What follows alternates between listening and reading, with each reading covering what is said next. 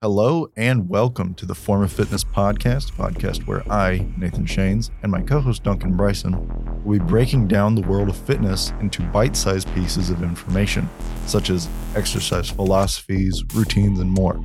We're glad you're along for the journey. We hope you enjoy the show. What's up, guys? Welcome back to the Form of Fitness podcast. This is episode 13. I'm joined by Duncan once more, and today we're going to be talking about um, setting goals in the frame of reference of New Year's is coming up. So, do you have any goals you want to talk about that you're setting for yourself? All right, so quick confession time. I've kind of fallen off the wagon of like my whole um, eating kind of more cleanly. Um, honestly, eating at the dining hall is not helping anything. Because for me, not only is that um, the food there isn't great, but also just the convenience of going to get pizza is a lot better than waiting in a line to get stir fry or Yeah. um, a sandwich, like a wrap Yeah. that would be a lot healthier that I can also choose what's being put on it. Um, but yeah, that's kind of like my biggest goal, along with like a couple just like individual strength um, increases and technique Yeah. uh, focuses. I'd say as we enter into the winter months, your body naturally wants to, um, let's say, store more energy. yeah, which is why your body tends to lean more towards those easy carbohydrates. I personally feel it's why, Mm. you know, I might be leaning towards, you know, in the case of the dining hall, grabbing a dessert on the way out of the dining hall or eating a bowl of cereal with dinner, some stupid, or like eating an extra burger or like just inputting more food because when you are outside and it is cold, you are expending more energy to keep your body warm. So your body's naturally going to respond to that by wanting to input more calories. Um, which if which is kind of why I like losing weight in the winter too, because it's a Mhm. little, I mean, if I stick to my diet, it's a little bit easier just because I'm expending more calories outside, keeping my body warm, uh, especially walking in between classes and stuff like that, uh, which you know we all have to do in college. Um, you I- anything you want to add to that? Well, I also feel like sticking to a diet's a lot easier, especially when you're talking about restricting like foodstuffs. When that food just isn't in your house or Yeah. in where you're getting your food from, and like the dessert table's just right there, man. Yeah, And if I see something red velvet, yeah. oh, When I see cookies, I mean, like, it's so easy. I can walk and eat a cookie. I can Yeah. walk and eat a cookie on the way out. It's not like cake Uh. where I have to. i need to probably sit down and eat it, or you know, Yeah. deal with the social consequences of looking like a maniac. yeah, like luckily soda just I've lost the taste for. And I Yeah. actually find that a lot. Like I've talked to other friends who've done this where if you quit soda for like three, four, five, six months and you try and drink it again, it just tastes weird. Like yeah. that carbonation, your body's like. Yeah, um because like I like sweeter drinks, but like a soda I can't really Yeah. stand anymore. Um so luckily like that's not a problem that I'm having anymore. And like drinking calories is so much easier than like eating them. yeah. That I, I'll say that's definitely true. E- eating, you would prefer to eat your calories than you would to drink them. Now, bulking tip: drink calories. yeah, yeah, yeah. The bulking tip is pour oil in anything you're drinking because it's 100 calories a Yep. tablespoon. But um, don't do that. it's not a good idea. Yeah. Um, But anything over like two tablespoons of olive oil will get you. I mean, your your stomach will be cleaned out, you know. but um, you might not have time to absorb the calories yeah, because some call that the open chute because it's gonna roll through you like Taco Bell. yeah, That's what it's gonna do. yeah. Olive oil is good for you in moderated amounts. Yep. As is with uh, most foods. Food is one of those things where you know it's not everything in moderation. It's knowing how to moderate everything. Mm-hmm. um, it's it's knowing how much of that food you can actually eat. And especially in the case of like setting goals for yourself it's how do you want to set those goals? What what specifically do you want to do? Do you want to remove certain things from your diet for particular reasons? Do you want to reduce the amount of that certain type of macro you're eating? Like in the obviously in the case of carbs. Most people do carb cutting diets uh, for weight loss. You know ke- keto's very keen on this. Uh, ke- I personally don't like keto, but I've you know met plenty of people who do like keto. I just don't like the foods that keto cuts out in favor of other foods. Mm-hmm. Like um, I've read through some keto cookbooks where like I don't like the idea of substituting a food for an equal food in my mind. I don't Yeah. want to substitute a certain type of bread with a different type of bread. I'd rather just not eat bread. I'd rather have the idea in my head to I just can't eat that food Mhm. because it's I know that's generalizing, but per, personally for me, diets are easier to stick to when I there's a lot of generalizations made. Yeah, and I always think that personally, like restrictive diets Mhm. are kind of a sham.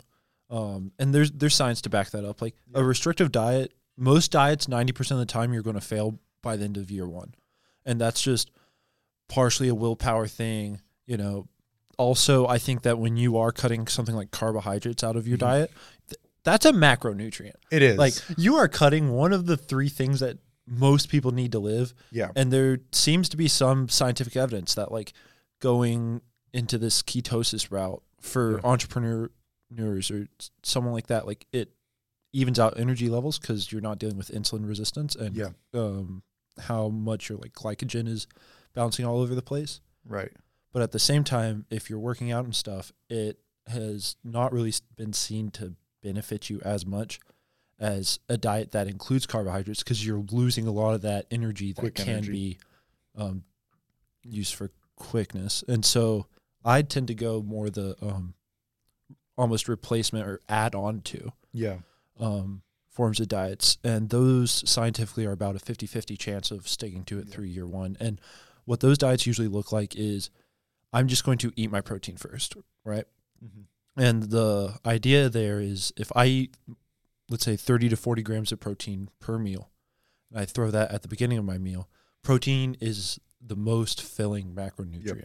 And so when you eat that first, it stops you from feeling like you can even eat the rest of your meal. yeah, And so that'll help you kind of slow down the amount of calories that you're initially intaking just because you're going to have your protein, which is important.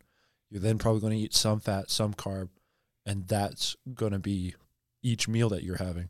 yeah, And that'll probably get you where you need to be in terms of macronutrient levels while also stopping you from overeating. yeah. And um, one thing is is tailoring diets. It's hard, and Mhm. when you tailor a diet to yourself, it's a lot more work than just looking up online what's the new fad diet. You know, I'm going to go pescatarian, I'm going to do paleo, I'm going to do keto, something like that, where everything is pretty much set out online for you. It's not personalized.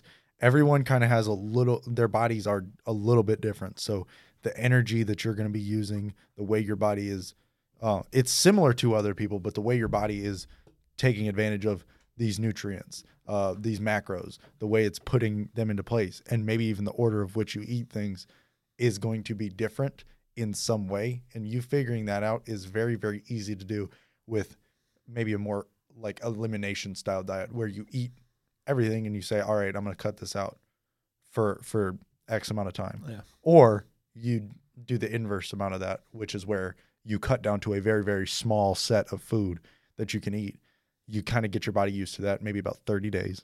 And then you start adding things back in, mm-hmm. you know, and you'll notice whether or not you should have that food in. Because some people like beans uh, is a food that is kind of like it's varied on whether or not people um, can really handle it. I mean, there's a reason it gives you gas. It, you know, it's doing things in your body and it treats different people differently. I've heard some people don't like eating beans because it makes them feel bloated Yeah. and things like that. And other people just don't have that happen to them, you know? So figuring that out specifically to you is very important and very useful. Yeah, and I think that it's very important that we make sure that we are kind of journaling if we're going to go through this process and so that you actually have a written record of how Mhm. you felt each day and do make sure that you're going for about a month in this process because it's going to take about a month for you to be able to tell am I feeling this way because of the food I'm eating or because of something else that's happening in my life.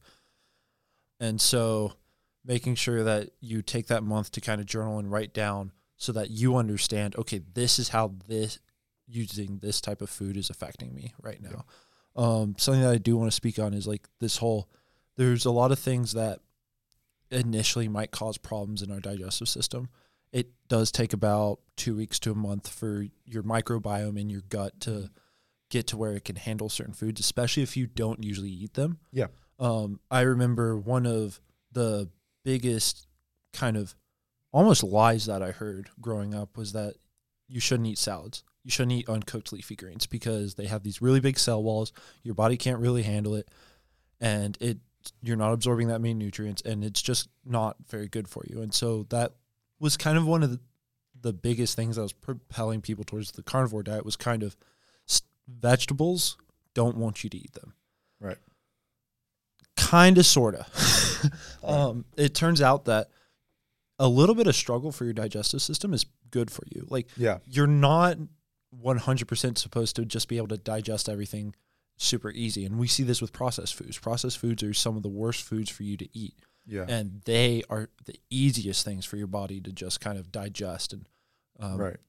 take all the nutrients out of. And so understanding that is very important. And almost always it's best to look into the why for um, what someone's telling you, especially when it comes to nutrition, because they might have an ulterior motive or their assertion might just not be fully um, Based. based. Yeah, Yeah, that that's pretty common, and a lot of things, a lot of diets tend to be more focused, and especially in the day and age we live in, tend to be a lot more focused on the morality behind what you're eating, as opposed to you being a human and you being uh, you getting the energy and the food that you need, um, and being very very attentive to what your the diet that you're trying to stick to looking into the community behind that who's pushing this you know where's it coming from?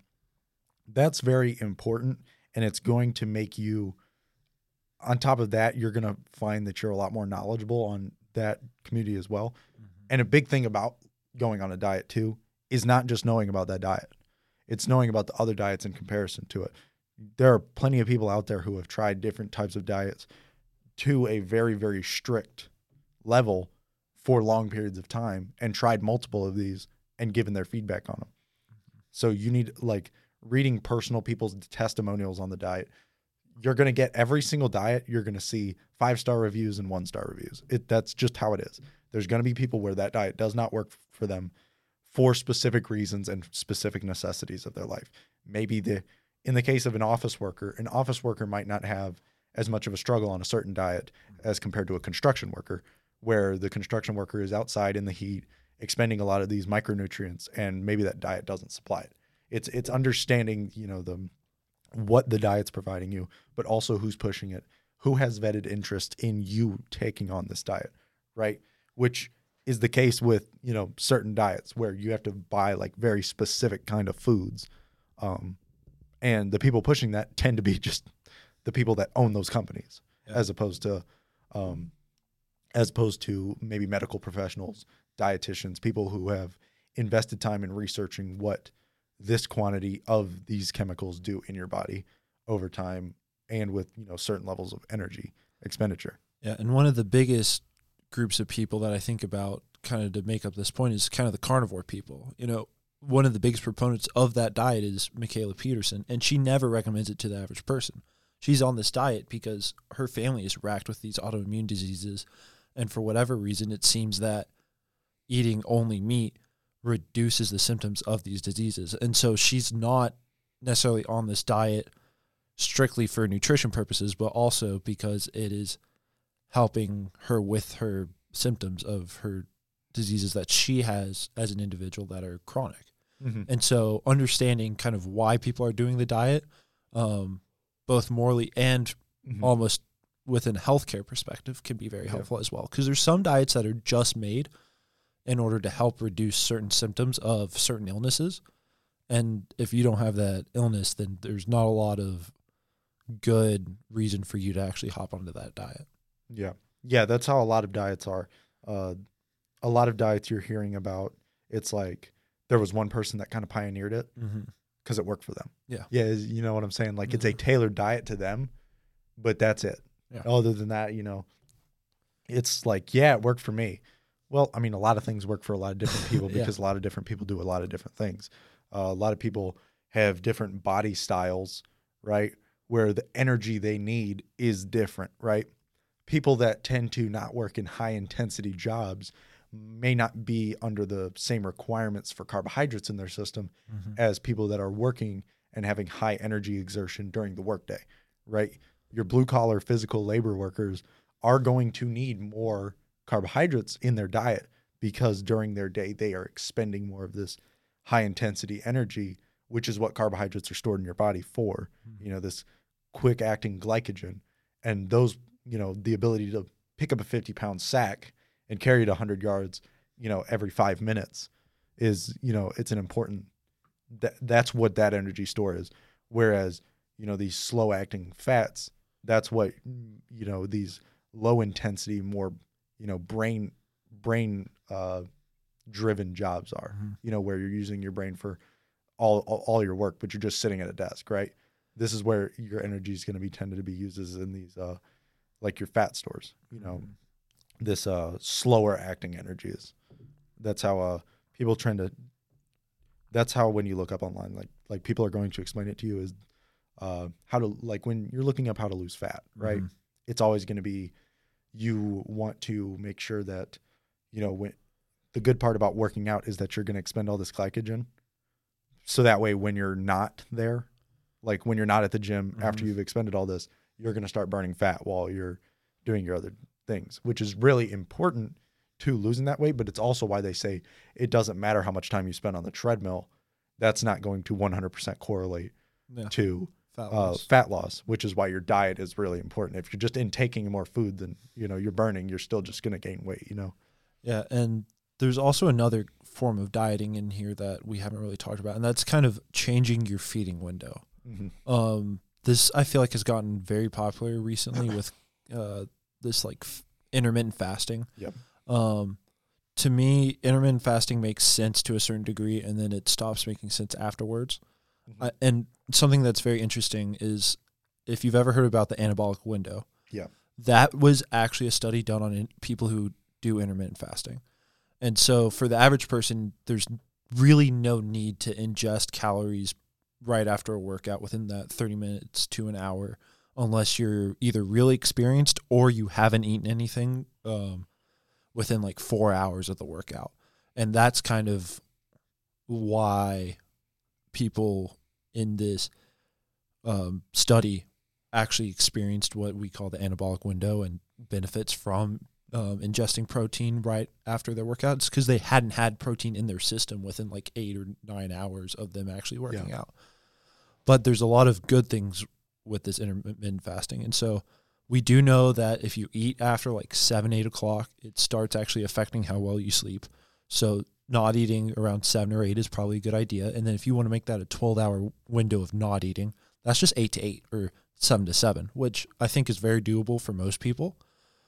Um, and so this kind of helps to restrict how much you eat because you can only eat so much one given time. And so if you make your feeding window smaller, it's just going to naturally reduce how much you're eating. Another good benefit that I've seen, and this is kind of a lot of people's suggestion on if you want to lose weight easily, this is how you do it. You do an intermittent fasting where, you know, you take a eight hour feeding window and right before you stop intermittent fasting, you go work out. That's when you go work out because you have the lowest levels of glycogen in your system. It's when almost all your energy is gone. Go work out, get that pump, and then go and eat. And what that does is it prioritizes fat loss because that's the only energy that your body has in order f- for you to be able to sustain um, your workout. And then you go right into eating again, and that'll help you build protein because at that point in time, you do have something like an anabolic window. And so this has been recommended by a lot of different people. Um, Andrew Huberman, I think, is Yeah. one of the biggest Yeah, proponents heard- of this. And so with that, you just see a lot of really good, not just weight loss, but almost weight conversion where you're going from having, you know, 10 pounds of fat to five pounds of muscle and less fat. Yeah, Use, Um, using your fat to uh, essentially help your body build Yeah. uh, the, that muscle, which is really important, and that's that's body recomposition, Mhm. which is a big thing in the fitness world where it's like I don't really care about my weight on the scale. I'm just trying to translate my physique look from a more fatty build to a more muscular build, Yeah. and that's it's what most people want to do anyway. It's like I really don't necessarily like the weight I'm at is kind of a healthy one, Mhm. but if I could exchange 15 pounds of fat for five or six pounds of muscle, I'd be very happy and I'd look much different, you know. Yeah. But at almost the same weight. And when you're setting weight loss goals, it's very important for you to almost instead of setting like a goal weight, set a goal body composition. And it's harder to um, calculate body composition, but if you can find something that like loosely gets you into a range, that even that's beneficial because Yeah. what people struggle with is when they go to the gym after and they have this weight loss goal and they just start going to the gym. Of course they're not going to lose weight they're either going to stay about at the weight that they are or they'll actually increase in weight because what's happening is they're actually gaining muscle and muscle weighs more than fat. Yeah. Um and then if you throw on like adding creatine to your diet, you know, Water around this water retention. around this spot, uh, you get water retention, you have a lot of these different factors and so you almost want to make sure that you have some way of tracking your overall fat content yeah. instead of tracking just your weight because your weight can lie to you um, especially when you are working out as well like your weight matters but as long as you can explain away yeah. why um, your weight's changing then that's what really matters Yeah, and that's another thing is like uh, believing a diet works super well for you too. Is that maybe you're swapping to a diet that has a way lower like saline content. You're eating way less sodium um, and all this stuff, and so your water retention goes down. This is how you hear people say, "I lost like." Like I mean, it's happened to me before, where it's like you lose six pounds in one day. Mhm. It's like, well, I've been pissing all day because I don't have the salt in me to just retain all this water I'm drinking because I drink a lot of water, Yeah. and so it's just like it's flowing, like it's just filtering through me all the time, you know. Or the day before or two days before I eat like really high sodium diet, uh, sodium intake, Mhm. where you know I'm eating really salty foods with every meal, so my water stores up, and then a day later, you know, I just don't eat like that, and then bam, six pound difference or some Yeah. some shit like that. Like water weighs a lot. Like water Yep. weighs a lot, especially when you drink a lot of it. Um, and just knowing that your body weight will fluctuate like that is really uh, it's really important to understanding the validity of your diet, how well your diet is working for you. And I'd say honestly, your body can handle any diet for two weeks, two and a half weeks, Yeah. which is once you get past that two and a half week window of, in the case of like, if you're going from drinking coffee all the time to not, Mhm. the headaches, you know, sugar withdrawals in some cases. Worst case scenario, salt withdrawals. Salt withdrawals are horrible. yeah And honestly, like salt withdrawals isn't really a real thing, I don't think. It's just where you don't give your body enough.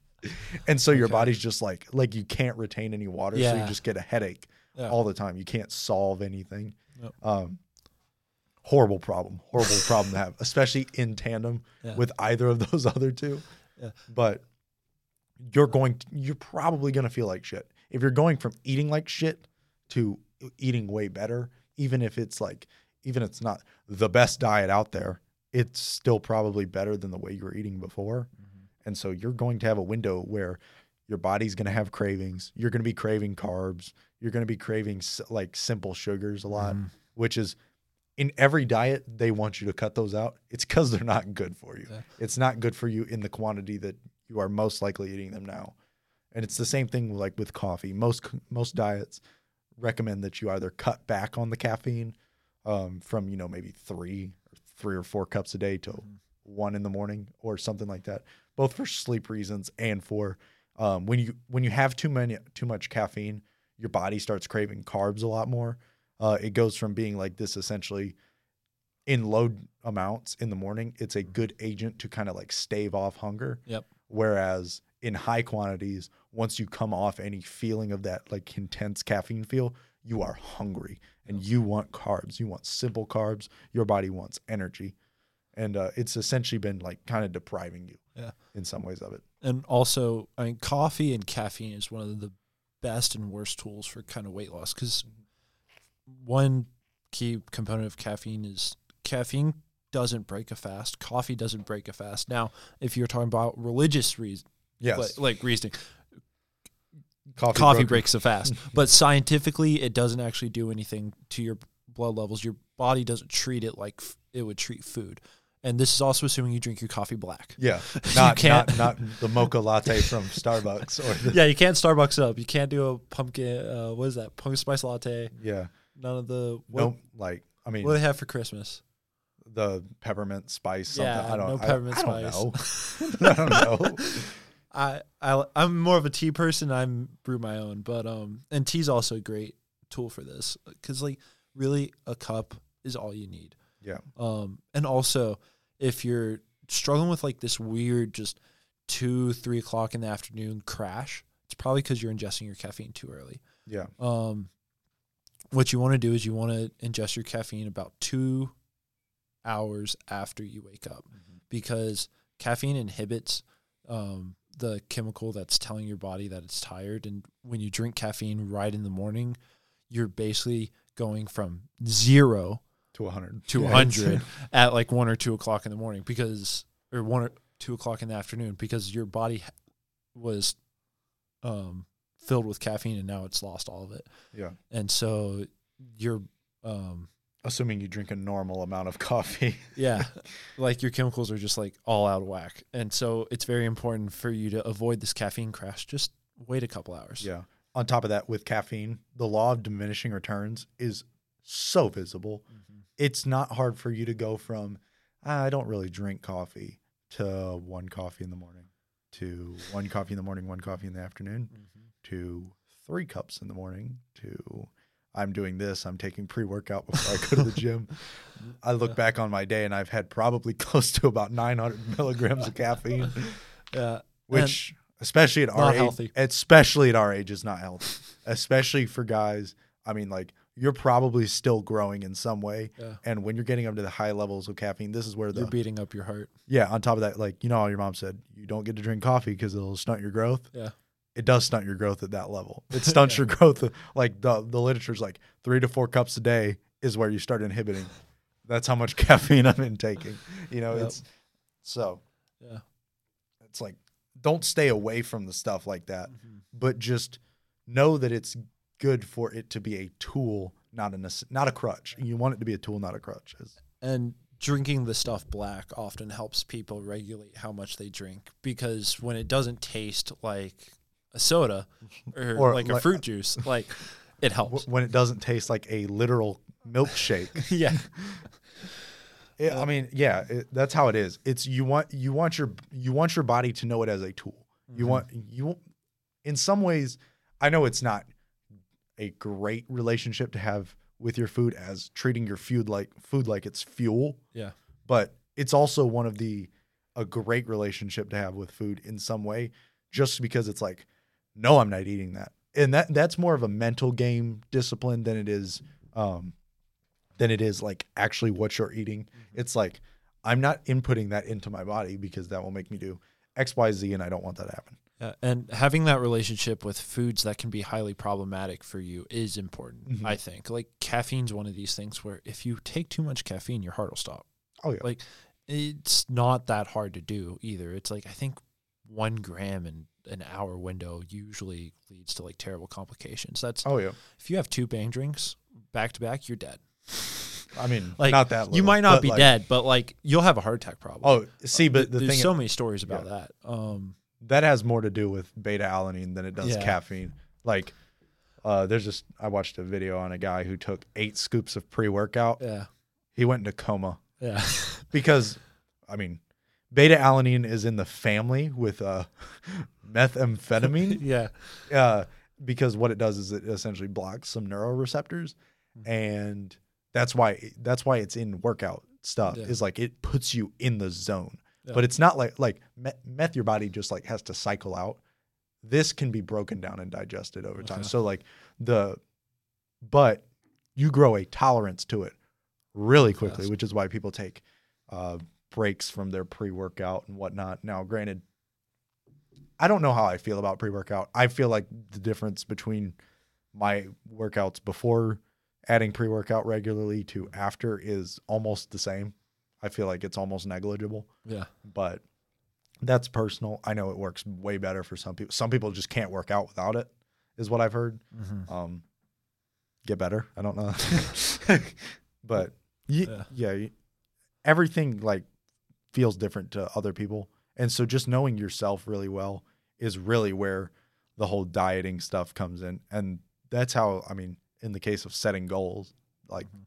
that's exactly what we're talking about. Is my goal is to lose this much weight, and goals in the gym and goals in diet, they tend to follow the same thing, but like I feel like I tend to it's easier for me to make strides in the gym, right? Mm. I'm always there, I'm always looking at it. But like that's cuz I want to be at the gym, right? I already have the discipline to be Yeah. at the gym, do the gym thing, uh want to get better in the gym. Mm. But like with a diet, it's like I want I want a cookie. I want I want, I want, I want the snack. I you know, I, I I can't fit it into my calories if I'm cutting or like Yeah. I shouldn't I shouldn't have my bulk where I'm trying to gain weight be full of nothing but vacant calories, void Mhm. calories, just calories that are just worthless like like eating slices of white bread or making a grilled cheese or something like that, you know. It's just not useful calories or something like that. Yeah, and really dieting is so much easier when you have a goal. It is. It's like when I yeah. when I had that competition coming up, I was like, I gotta be clean. I gotta be clean. I can't crash. Mhm. I have four different events that I have to do within like hours of each other. I can't crash. I can't happen. And so then I'm like, I gotta eat clean. And the amount of simple sugars I ate diminished phenomenally. The carbs I ate, I had let's see, I had a wrap in, for lunch, so I had a little bit of grain based carbs from that, but mostly it was vegetables and um, vegetables and fruit. Which, dude, I love some fruit. yeah. And fruit is one of the best ways for you to get your carbohydrates from. yeah. Vegetables and fruit are And nutrient- so nutrient rich and so much better for you than grains. Also, grains are terrible for your teeth. Oh yeah. Um, Everybody knows that. yeah, like Gluten. I mean, it gets you're right, stuck in your teeth. It's harder for you to um, brush it out, and gluten's important for you. It is, but But- again, Yeah, fruits and vegetables. Oh. Yeah. Like I could sit down and eat two pounds of strawberries. I've done Yeah. that before. If you get when you're dieting, if you ever get a sugar craving, get some fruit. Don't resort to Skittles. mangoes, Get some peaches. fruit. I mean, even the stuff. I mean, granted, the stuff in the can, Yeah. it's not as good as the fresh fruit, but it's Yep. better than candy. Mhm. So, Yeah. or you know, any other form of like cookies, stuff like. I mean, you you probably know what's good for you. Yeah. I mean, that's really how dieting is. It's like it's like ah, I shouldn't eat this. I shouldn't eat this. Mm-hmm. There's a lot of that going on, but it's like I just don't care. It's kind of I I I'm running on the. I'd rather just have the feeling of eating something sweet or like eating this, giving into a craving. Mm-hmm.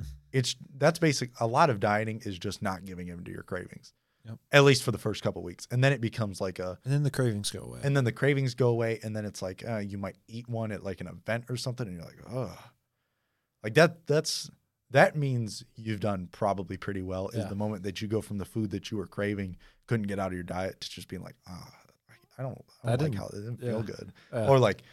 Like uh, when you cut out sugar enough, you'll know it when you drink something like really sweet, and you just get like a, cl- your head gets cloudy or something like Yeah. like so much simple sugar so quickly. Like you're just like, nah, that's not for me. That's, I'm gonna stay away from that. Yeah, and it's also important that you enjoy your diet. And so one of the biggest things there is like if you are going out on a date with a girl or you're going out to party with friends, don't be a stuck up asshole and be like, I can't have this, it's not in my diet. Like allow yourself to be like, I'm gonna have fun tonight. The diet's gonna kind of go into the back pocket. Right. I'm gonna drink some beers, even though they're super high in carbs. I'm gonna go Right. and eat some pizza. Like this is okay to do Yeah.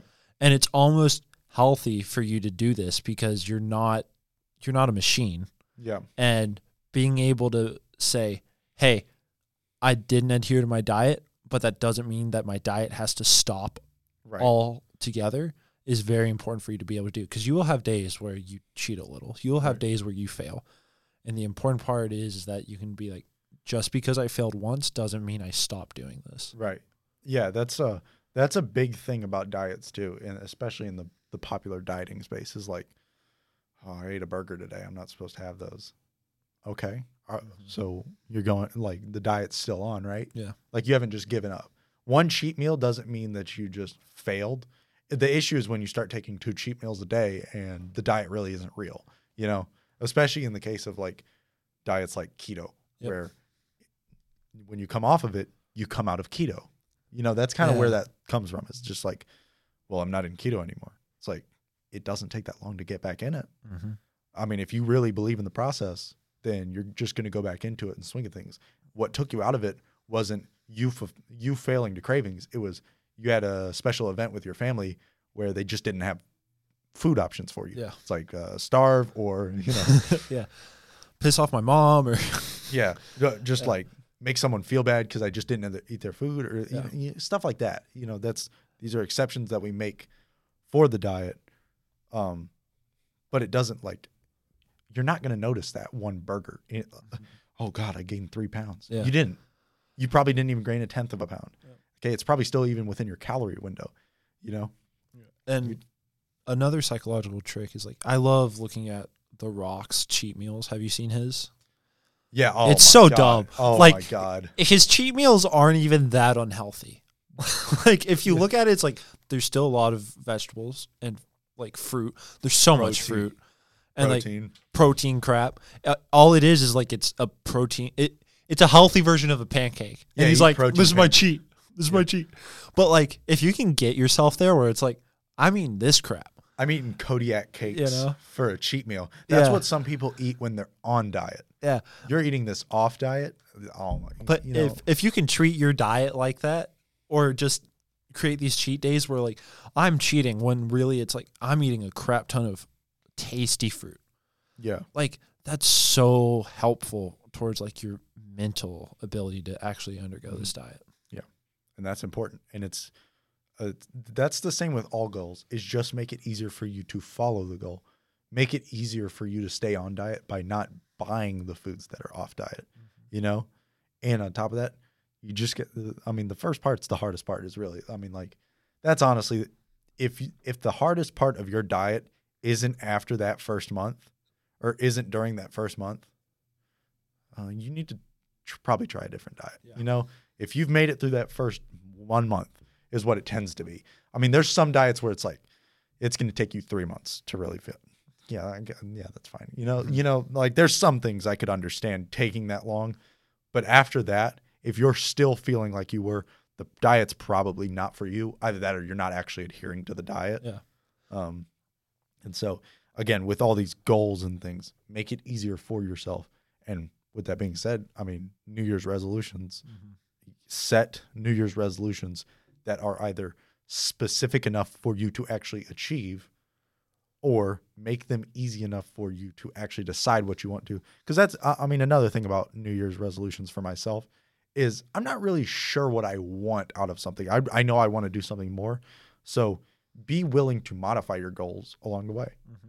Be willing to make those goals achievable for yourself. Yeah, So- and one last point that I really want to make is when you are kind of changing up your diet, it's very important that you do talk to your healthcare provider about Mhm. this stuff. Um, and not only is it because you're you might possibly run into implications or new allergies that you didn't know as you change your food, but also you might realize that there was something wrong with you that you just couldn't notice before changing up your diet because it was your normal. Um, I remember a story about there was a father who gave his son a Pepsi and a um, and a chocolate bar right before every test as like a good luck charm. And the kid always did so good on his tests, but he was doing terrible on his quizzes. It turned out that he had low blood sugar, low blood sugar for all of his life, and that had been passed down to his son who had low blood sugar until he finally went to a doctor and they're like this is weird can you explain why this is going on? It's like, oh, he has low blood sugar, so his brain's not functioning properly. And when you give him that soda and that chocolate bar, it evens it out, and so now he can think properly. But we don't know what we don't know, and especially when it comes to diet and stuff. Like some people don't realize that they're so low in vitamin D. Some Yeah. people don't realize that they're so low in manganese. Yeah. Like there's so many just like micronutrients, especially that most people are low on that they don't realize, and then maybe due to a diet change, your quality of life just increases substantially. Um, and like blood work's another great way to monitor like how is this diet affecting me? Get blood work like once a year, man. Yeah. Just like go ahead, get it. And even if there's nothing wrong, at least you have a baseline so that if something does happen horribly wrong, you're like, hey, I know what I need to do from here. Yep. Yep. And all these things are important to, I mean, just getting you to where you want to be, which is, I mean, generally about everything we talk about is trying to make yourself the person you do want to be and keeping yourself healthy. I mean, that's important. And there's a lot of different ways you do that. And this is just another piece of that. So, Yep. with that being said, we'll see you guys next time. See ya.